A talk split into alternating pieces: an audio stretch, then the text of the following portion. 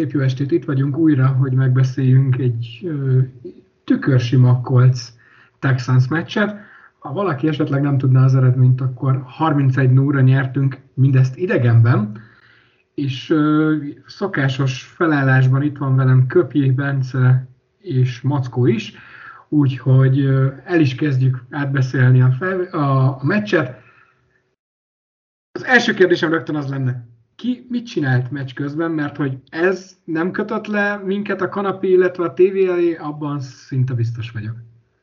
Én nagyon élveztem a Discordon a diskurzust, hogy végre élőben tudtunk beszélni egymással. Az mindenkinek mondom, aki esetleg még eddig nem kereste fel a Discord csatornánkat, hogy egészen más élmény, 80-10 hangban, mint hogyha egy szobában néznénk a meccset, úgyhogy mindenkinek ajánlom, hogy próbálja ezt ki. Úgyhogy én igazából sokszor nem is a meccsre figyeltem, hanem arra, hogy a többiek mit mondanak. Igen, én is üdvözlök, sziasztok srácok mindenkit. Tényleg egy tök jó, már majdnem kocsma hangulat volt a Discordon. Egyébként nyilván senki nem tétje azt, hogy jó sört üvegígyünk közbe. És tényleg voltak olyan drive-ok, amikor csak akkor eszméltem fel, hogy jó basszus, már hol tartunk, amikor csak hirtelen vissza tévedtem a meccsre. Tényleg buzdítok mindenkit, hogy jöjjön. Én egyébként egy 4 kilószat itt vertem be a meccs alatt. Sziasztok! Én is csak csatlakozni tudok az előttem szóló úriemberekhez. Nagyszerű élmény volt ez a Discordos meccsnézés, és hát be nem állt a pofánk, de közben a meccsre is tudtunk figyelni. Bár, hát mit mondjak, ha valaki visszaemlékszik a boldomra, hogy 28-al nyerünk, és tadám, végre egy boldog idejött. Oly, nem semmi. Az a második kívül. Idén a második boldog szóval idejött. Egyébként a meccs végén azon remektem, hogy azért ezt még vigyük be TD-re, nehogy az legyen, hogy akkor jó, ezt már lepörgetjük az orrát, csak hogy a bolt bejöjjön, de jó volt ez a Discordos meccsnézés, és egyébként, ha valakinek az jutna az eszébe, hogy szar a minőség, meg hogy nem jó így nézni, kiváló volt a minőség, mindenkit meg tudott nyugtatni, és óriási élmény. Hát Köpi, össze kell magunkat szedni, 4 meccs van még hátra, egy boldot nekünk is be kell majd húzni itt a következő hetekben.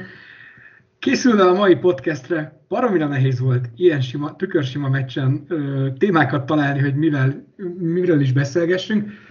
Felsorolnék nektek a meccs egy adott pillanatában szereplő pályán lévő támadócsapatot. A kérdés az lenne hozzátok, hogy fel tudtok-e egyáltalán ehhez mérhetően rossz csapatot idézni, mióta Colts szurkolók vagytok.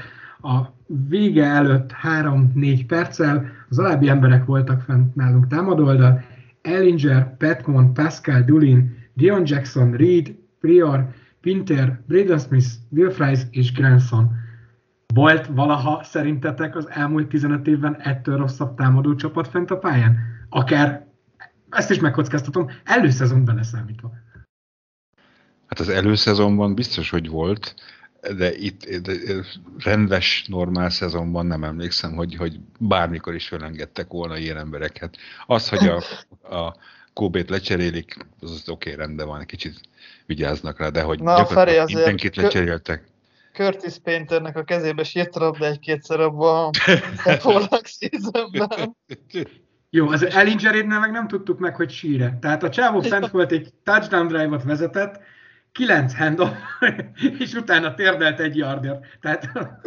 Annyira sajnáltam. Én is. Azt vártam, ezt beszélgettük a Discordos meccsnézés közben, hogy én a helyébe baszki, biztos mondtam volna, hogy azt mondom, egy életem, egy halálom, most mi lesz, maximum visszaütöttünk a padra, nem, elkezdtem mondani, kill, azt behívok egy slantet, vagy valami tök egyszerű 5-be, vagy 5 ki paszt, azt megdobtam volna, és akkor ilyetten elmondottam, hogy az NFL-ben volt passzolt yardom. Hát szerencsétlenek, a végén már esküszöm mindenkinek is szurkolt, hogy legalább egy paszt hadd hívjanak már rá, de hát az Istennek nem akarták. De egyébként a kérdésedre visszatérve, ötletem nincs mikor. Tényleg maximum előszezonban tudtam volna egy ilyen line-upot elképzelni. Nagyon-nagyon kemény, hogy így beforgatták az embereket. Már ugye régebb óta mondtuk, hogy már ugye a 34.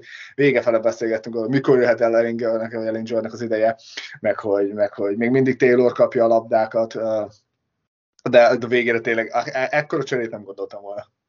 Jó, hát mondjuk annak, aki nem látta a meccset, azért mondjuk el, hogy az egész azért olyan volt, mintha a Barcelona, na jó, mondjuk Barcelona nem, de mondjuk a Fradi játszott volna a kisterenyi alsóval. Tehát egyszerűen borzasztó volt az a Texans, de egyszerűen nézni rossz volt, fájdalmas volt az egészet. Támadó oldalt biztos. Védő oldalt azért ameddig bírták szuflával, addig egész jól haladtak, de jól emlékszem, valami egészen több mint 45 percet voltak fent a védők az oldalukról a pályán, tehát ha meg is kapták a labdát, akkor three and out, és jött vissza jellemzően a félpályáról, úgyhogy látszott, hogy szegényeknek most semennyi levegőjük nem volt. Ennyire nem rossz ez a védelem. Hát és egyébként az volt nagyon csalóka, hogy ugye a Taylort is fogták az elején elég szépen, és aki csak mondjuk ránéz a statisztikára, hogy 145 yardja volt Taylornak talán, akkor azt mondja, hogy hú, hát szétfutottuk őket.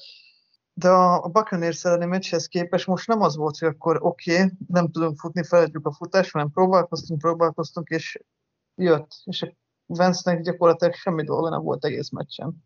Igen, nagyon-nagyon levették Wentz-ről a terhet, 140 yard fölött hozott Jonathan Taylor. Hát az egyetlen csúnya dolog volt, amikor itt a végén elbubuzta a labdát, azt kihagyhattuk volna. Egyébként utána látszott az arcán, hogy az így annyira nem tetszik neki, így direkt ráment a kamera, tehát nagyon jó meccset szólt, 2 TD-t futott, de így annyira bánthatta a dolog, így tényleg így közelről mutatták az arcát, és igen, azért valamennyire meg kell védeni azt a Houston defense-t, mert azért küzdöttek, nagyon kapaltak, mint disznó égen. Ugye vannak ilyen különböző NFL memes-es oldalak, ott követtem azt, hogy ugye vannak a Super Bowl contender csapatok, vannak a jók, az átlagosok, stb. És ha van a legeslegvégén pirosra megjelölve szerencsétlen Detroitnek Houston, hogy őket ki kéne cserélni az Alabamával lassan. Azért az ugye elég gonosz. Igen, reflektálva, amit a Bence mondott, csak annyi, hogy ha semmi dolga nem volt, azt egy nappal később megmutatta a Patriots, hogy kell megcsinálni, ha valaki nem tudná. Hiszen 2 passzolt, és 3 passzolási kísérletből 2 teljesített a Patriots QB-re, de majd erről talán a végén egy kicsit még többet beszélünk, hisz velük lesz a következő meccsünk. Egyébként nem is tudom, mikor volt, valamikor mondták a meccs közben, csak nem emlékszem pontosan, sőt, még volt egy ilyen meccs utáni beszélgetés, és amikor bejött Jim Irsay, és mondta, hogy valamikor talán a 70-es években volt olyan meccs, hogy 0-ra kentünk el valakit, tehát nagyon-nagyon rég voltam úgy ilyen. Úgy emlékszem, hogy hogy idegenben 0-ra, az 92-3, valami ilyesmi emlék, de lehet, hogy akkor én emlékszem rosszul. Nem, hát volt még egy statisztika, amit a meccs közben raktak ki, hogy a Texans utoljára hazai pályán több mint 28 ponttal 1971. október 10-én kapott ki. Tehát azért az mennyi? Igen, akkor 40 évvel ezelőtt verték meg őket, úgy ott borzasztó volt. Na, borzasztó. És ez még nem is a Texans volt, hanem az Oilers, amivel később a Tennessee Titans lett. Jó, ez viszont legyen a Texans problémája, maradjunk a mi oldalunknál, és ugye van egy nagyon szép statisztikánk, ami így hétről hétre nyúlik, mint a rétes tiszta, pedig az egymás utáni meccseken futott TD-k száma, ugye sorozatban 10 ilyen meccsnél tart jelenleg Taylor, és a kérdésem az lenne felétek, mi volt az utolsó ilyen rekordszagú széria, amire Colts kapcsán emlékeztek, amiről már így lehetett beszélni? Hát egy ilyen nagyon ilyen nyugvó sebet tépnék fel akkor újra. 2014-ig kell visszamenni az időben, amikor 4761 yarddal Andrew Luck megdöntötte a Colts egy szezonban passzolt yardjainak számát. Erre nagyon emlékszem. Most direkt megkerestem egyébként, hogy pontosan, de azt emlékszem, hogy akkor történt, amikor ezt megdobta, és én arra emlékszek. Nekem pedig a 18-es szezonban volt talán, hogy a Luck nem tudom, hogy beállította el, vagy csak megközelítette az egymás sorozatban 3 TD-t, nem is tudom sorozatban hány meccsen passzolt 3 TD-t, 7 vagy 8 meccs, és talán pont Paytonnak a rekordját állította be, vagy döntötte meg, de erre már nem emlékszem pontosan. Én is utána néztem, a Joseph Adainak volt a 2000-es évek elején, tehát még egészen fiatal korában egy 9 meccses sorozata, amikor mind a 9 meccsen legalább 2 TD-t futott. Csak hogy mennyire van messze a rekord ezzel kapcsolatban, az legtöbb, és nem egy szezonban, de legtöbb egymás utáni futott meccses TD rekordot Ladanian Tomlinson tartja, ő 18 meccsig tudta húzni ezt a sorozatot, és hogyha kolcos, bár Baltimore kolcos, de kolcos vonatkozást keresünk, akkor Lenny Moore, akinek pont a héten volt egy közös fotója, és ha jól emlékszem, akkor a Hard Knocksban is benne volt ennek a képnek a készítési története. Neki is volt egy 18 meccses ilyen sorozata, 63 és 65 között, de neki volt elkapott, meg futott is benne, tehát nem tisztán lábon szerezte ezeket a pontokat. Egyébként nagyon-nagyon sok fórumon ugye már ezt a rekordját is már beszélik JT-nek, meg ugye azt a rekordját is beszélik, hogy ugye egyáltalán több meccs van most ebben a szezonban, nagyon jól megy neki, most jelenleg 1300 yard fölött, 1350 yard körül hoz, és ha belegondoltok, most néztem én is gyorsan utána, hogy Edgerin James tartja 1709 futott yarddal a franchise rekordot. Erre mit gondoltok, szerinted ez meg lesz még neki ebben a szezonban? Most ha nagyképű akarnék lenni, akkor azt mondanám, hogy persze Petszeren ezt már megcsinálja. Viszont biztos, hogy meg lesz neki. Még hogyha ez alatt a pár meccs alatt tud villogni, akkor még én azt mondom, hogy talán lőtávba lehet az all-time rushing rekord egy seasonben. Hát az nagyon messze, az majdnem 800 yard kéne, tehát az 200 yard. 160-as átlag, figyelj. De az mennyi pontosan az all-time rushing yard? 2180-at, 2080-at, valami ilyesmire. A Petersontól? Nem, ő nem pont nem tudta elérni. 9 yard hiányzott neki, igen. 2100 nincs. Az meredek lenne nagyon, viszont Edgerrin Jamesnek a rekordjához 360 yard hiányzik. Azért az vállalhatóbb szerintem. Oké, amúgy pont ezen meccs közben gondolkoztam, hogy mennyire mókás az a ív, amit leírt a Colts. Én amikor elkezdtem Coltsnak szurkolni, volt egy ilyen infografika, amiben az volt, hogy hogyan válasz magadnak csapatot. Nyilván nem, mert akkor megvolt a Colts, de végignéztem. És akkor az első kérdés az volt, hogy van-e a saját városodban csapat, ha van, akkor szurkolj neki, ha nincs, akkor futás vagy passz, és a passznál oda volt írva, hogy mi az a futás, és akkor ez volt az Indianapolis Colts, ugye ez még bőven a Manning érában, és most ott tartunk, hogy mert az NFL talán legjobban futó csapata vagyunk. Jó, eltelt a kettő között 15 év, de azért látszik, hogy nem lehet fenntartani egy csapatnak az identitását, ennyire hosszú távon is változnak a dolgok. Nagyon változnak a dolgok, meg ugye pár éve mindenki arról beszél, hogy jaj, mennyire változik a liga, vagy passzorientált a liga, a running back-ek azért a drafton csúsznak a második, még akár a harmadik körig is a jó running back-ek. Azért, ha belegondoltok, azért a Titans, mi is, meg a mai napig szükség van nagyon jó futókra, és lehet lavírozni úgy, hogy nagyon jó running back-jeid vannak. Nyilván elengedhetetlen ahhoz, hogy egy jó irányítód legyen, de kicsit talán ilyen underdog ez a szerepkör pár éve az NFL-ben. Igen, ezt értem, hogy miért mondod. Szerintem amiatt a futóknak nincs akkora értéke, az maguk az élettartama. Tehát, hogy 30 fölött már kvázi inkább a csodájára járnak egy futónak, ha még aktív. Még akár, hogyha azt nézem, hogy kiket húznak mostanában elő, tehát offensive tackle, cornerback, defensive endek, nekik egy fokkal hosszabb karrierívjük van. Főleg, hogyha egy futó annyira agyon használt, mint Jonathan Taylor, ugye, akinél már a draftra jövet is azt mondták, hogy ez a legnagyobb hátránya, hogy rettentően sok snappet kapott. Hát, ha már szokta, akkor mi is tartjuk ebben a forgásban. Reméljük, ez nem fog visszaütni sem a közel, sem a távoli jövőben. Igen, ebben igazad van egyébként. A running back az fogyóeszköz, mint az étteremben a pohár. Tehát sajnos nem bír. Hát, de gondolj bele, hogy mit kapnak egy meccs alatt. Folyamatosan gyötrik előről, hátról, oldalról, püfölik. Tehát nagyon nehéz. Igen, egyébként én is pont ugyanez jutott eszembe a mi Petinek is, hogy még akár pár évvel ezelőtt is, hogy ki gondolta volna, hogy ilyen futócsapat leszünk. És most így a harmadik negyed vége felé is már úgy voltam, amikor Taylorra ráesett 3-4 ember, hogy vegyék már le. Nehogy aztán sérülés legyen a vége, mert akkor bajok lesznek. Felvétel előtt genyó kérdéseket ígértem nektek, még egy is, akkor lezárjuk ezt a részét a mai podcastünknek. Jelen pillanatban ki lenne nagyobb veszteség, ha kiesne a csapatból, akár csak egy meccsre is? Jonathan Taylor vagy Carson Wentz? Ó, basszus, ez komoly kérdés. Az az igazság, hogy én úgy gondolom, hogy azért még mindig Carson Wentz lenne. Mert Jonathan Taylor, ha csak egy meccsre is, most azt beszéltük, hogy egy meccsre is kiesne valamelyik, az olyan Heinz-szal, meg akar az előbb említett Marlon McKill is azért lehetne, sőt még azért Jordan Wilkins, ha jól tudom, még azért még a Patrice squadban van, de ebben most már nem vagyok annyira 100%-ig biztos. Viszont Ehlinger viszont abszolút nincs azon a szinten, hogy elirányítson egy franchise-t egy egész meccsen. Azt meg nyilván nem lehetne, mint most az utolsó drive-on, hogy végigadod a handoff-okat megállás nélkül. Bár meg Jones is ebből él, aztán lehet, hogy ő lesz a rookie of the year, ki tudja, de még azért még mindig úgy gondolom, hogy azért Wentz még mindig fájóbb pont lenne. Annyiban lenne fájóbb Wentz, hogyha megfognák a futást, akkor tényleg a Ehlingernek a kezébe kéne adni a labdát, úgyhogy ez tényleg nagyon nehéz kérdés. Mert Wentz se nyert, ha belegondolunk, Wentz se nyert még meg nekünk meccset, amit szintiszta passzolással kellett volna.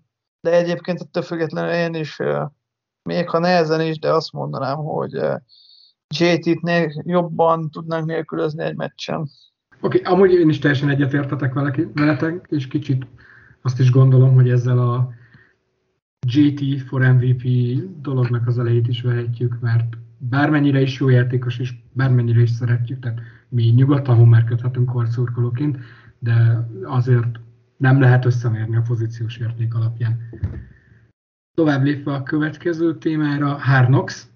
Ugye pont itt beszéltük az első rész után, hogy talán Feri mondta, hogy olyan igazi amerikai szirupos rész volt az az első, és hogy nektek mennyivel jobban tetszett a második. De hát most kaptunk megint ilyen amerikai sztoriból egyet a Moore vonallal, ami talán az egész résznek a leghangsúlyosabb fele volt. Kíváncsi lennék arra, hogy mit gondoltak nektek is. Ez a rész is annyira szirupos volt, mint az első, vagy ennek átjött igazából a története?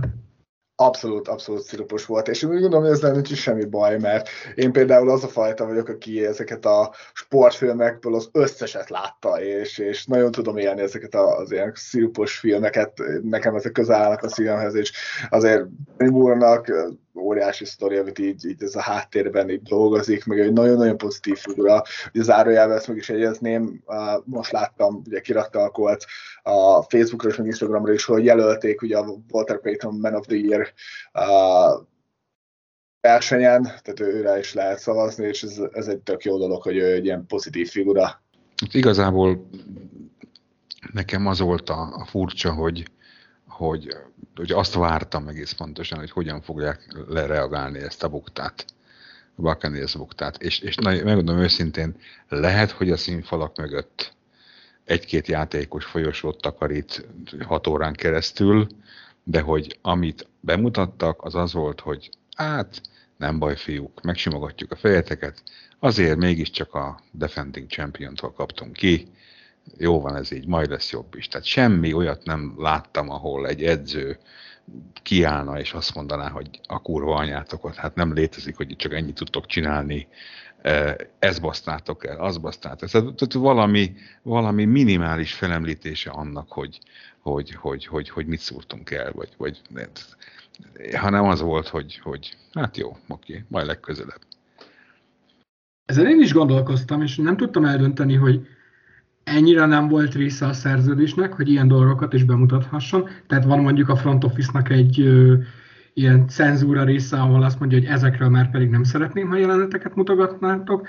Vagy pedig az, hogyha végig gondoljátok, vasárnap véget ér a meccs, amerikai idő szerint is már délután, és szerdán pedig már kint van az új rész, tehát hogy ott fel kell rakni a sztorit, össze kell vágni, be kell fejezni mindent és úgy leadni. Lehet, hogy konkrétan nincs rá idejük, hogy ezt beletegyék, és valószínűleg mind a kettő közre játszik abban, hogy nem kaptuk meg azt, amire igazán kíváncsiak vagyunk. Én egyébként ezt valahol olvastam, hogy a csapat isnak beleszólása van abban, hogy mit adhatnak le, és hogy mit nem. Én ezt a részt azt nagyon nem vártam, mert ez a Tampa meccs nekem kb. A szezon legrosszabb meccse volt, és nehézkesen vettem rá magam, hogy megnézem, de megnéztem, és hát el tudtam engedni végre ezt a meccset. A Kenny Moore sztori az szerintem nem volt annyira csöpögős, és azt még gyorsan tegyük hozzá, hogy Kenny Moore is elég szép meccset hozott most a Houston ellen a 2 turnoverrel. De annak örültem, hogy ezt a részt meg tudtam nézni. Annak nem örültem, hogy 10 perc volt a Bucks elleni meccs ebből a részből, elég hosszú.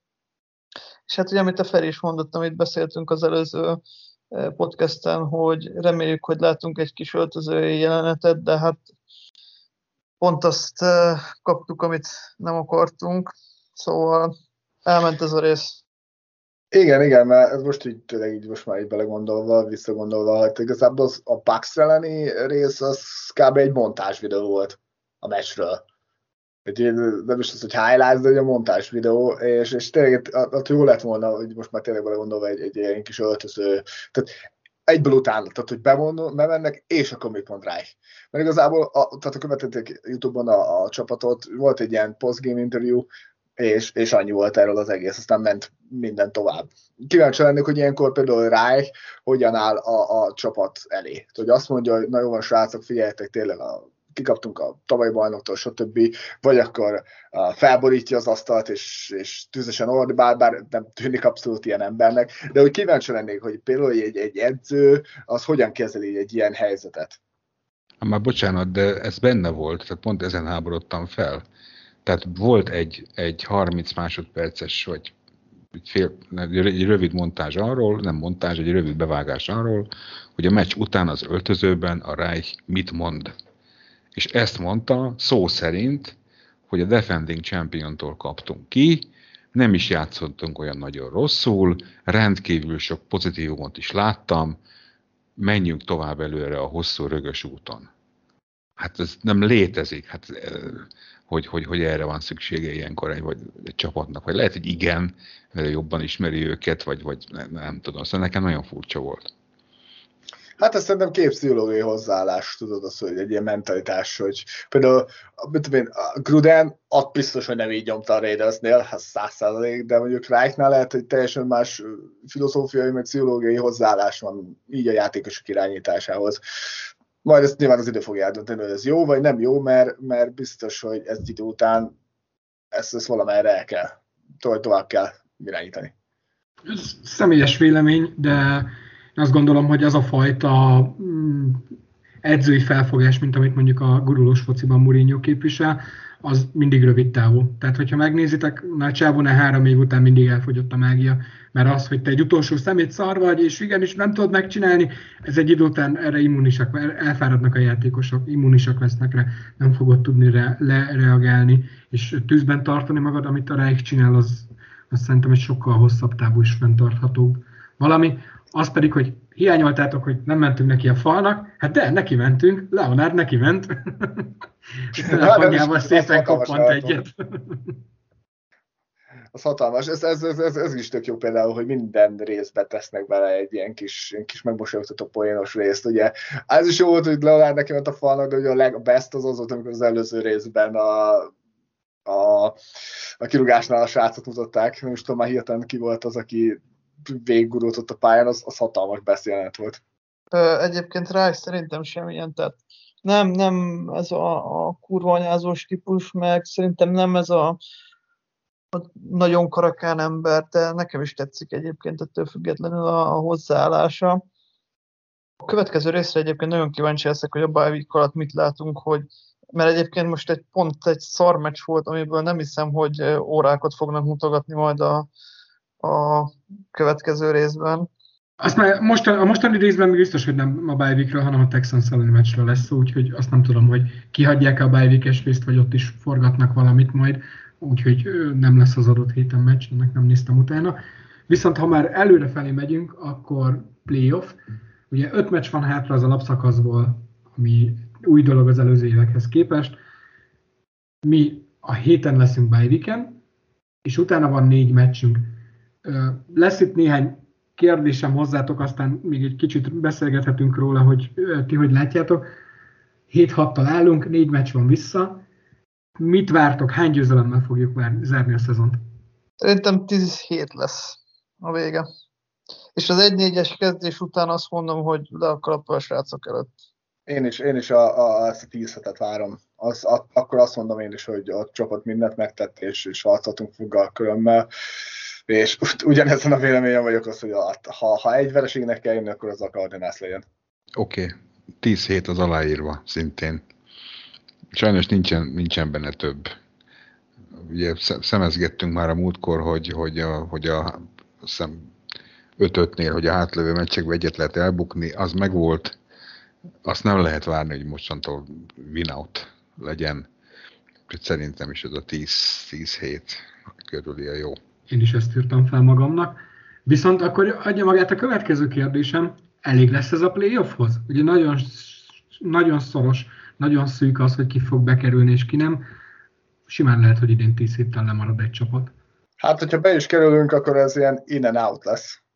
Valószínűleg, mint tavaly.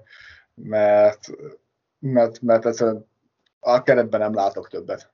Szerintem simán bejuthatunk egyébként, itt még lesznek csoportmeccsek, meg lesznek körbeverések, úgyhogy szerintem a 10 hét elég lehet. Nyilván az a baj, hogy más meccseket is nézni kell majd, meg nem rajtunk fog múlni, de nyilván meg kell nyerni ahhoz 3 meccset, de szerintem a 10 hét elég lehet. Inkább elég lesz, mint nem, úgy mondom inkább. Szerintem is elég lehet a 10 hét, sőt, még tovább megyek. Ha túl vagy az alapszakaszon és bejutsz a playoffba, ott annyira random, hogy mi történik, hogy nem teljesen 100%, hogy bemész, kikapsz és hazamész. Láttunk már rengeteg ilyet. Igen, én is pont erre akartam reagálni, amit Köpi mondott itt az elején, hogy jelen pillanatban azt mondom, hogy csücskösebb az, hogy bent leszünk a rájátszásban, mint az, hogy teljesen esélytelenül állunk ki az első meccsre. És ha végig gondoljuk, kik lesznek bent, lesz egy perc, akivel játszunk, és nyilván addigra sokkal okosabbak leszünk, hogy hozzájuk képest hol állunk. Lesz egy Titans, akivel játszottunk kétszoros meccset, egy Ravens, akivel szintén, és a többi csapat meg igazából bárki sütben nem meggyőző. Kansas, egy Chargers, Bengals, Bills, velük még kifejezetten pozitív emlékeink is vannak. Úgyhogy nem látom azt a csapatot most az EFC-ben, aki ellen feltét kézzel kéne a pályára mennünk, de minden mellett még be kell jutnunk. Van még bármi ehhez tőletek, vagy akkor igazából beszéltük a műsor előtt is, hogy valószínűleg a legrövidebb podcastünket fogjuk felvenni, nyilván a meccs nem adott sok átbeszélni valót, és nem is akarjuk feleslegesen szaporítani a szót. Ugye most a héten bye week van, úgyhogy nem kell senkinek időre hazaérni, és este hétkor beizdítani a Discordot, hogy beszélgessünk. A következő meccsünk viszont december 19-én szombatról vasárnapra virradó éjjel 2:15 lesz. Ez szerintem nekünk annyiban jó, hogy lesz egy napunk kialudni magunkat, és nem hétfőn megyünk be zombi módban. Úgyhogy erre mindenképpen figyeljetek majd, amikor érkezik a következő forduló. Az pedig, hogy jövünk a podcasttal, azt még meglátjuk, nem tudjuk megígérni, nem csak a csapatnak, hanem lehet, hogy nekünk is bye week lesz. Úgyhogy vigyázzatok magatokra, és akkor innen folytatjuk legközelebb. Sziasztok! Sziasztok! Sziasztok! Sziasztok!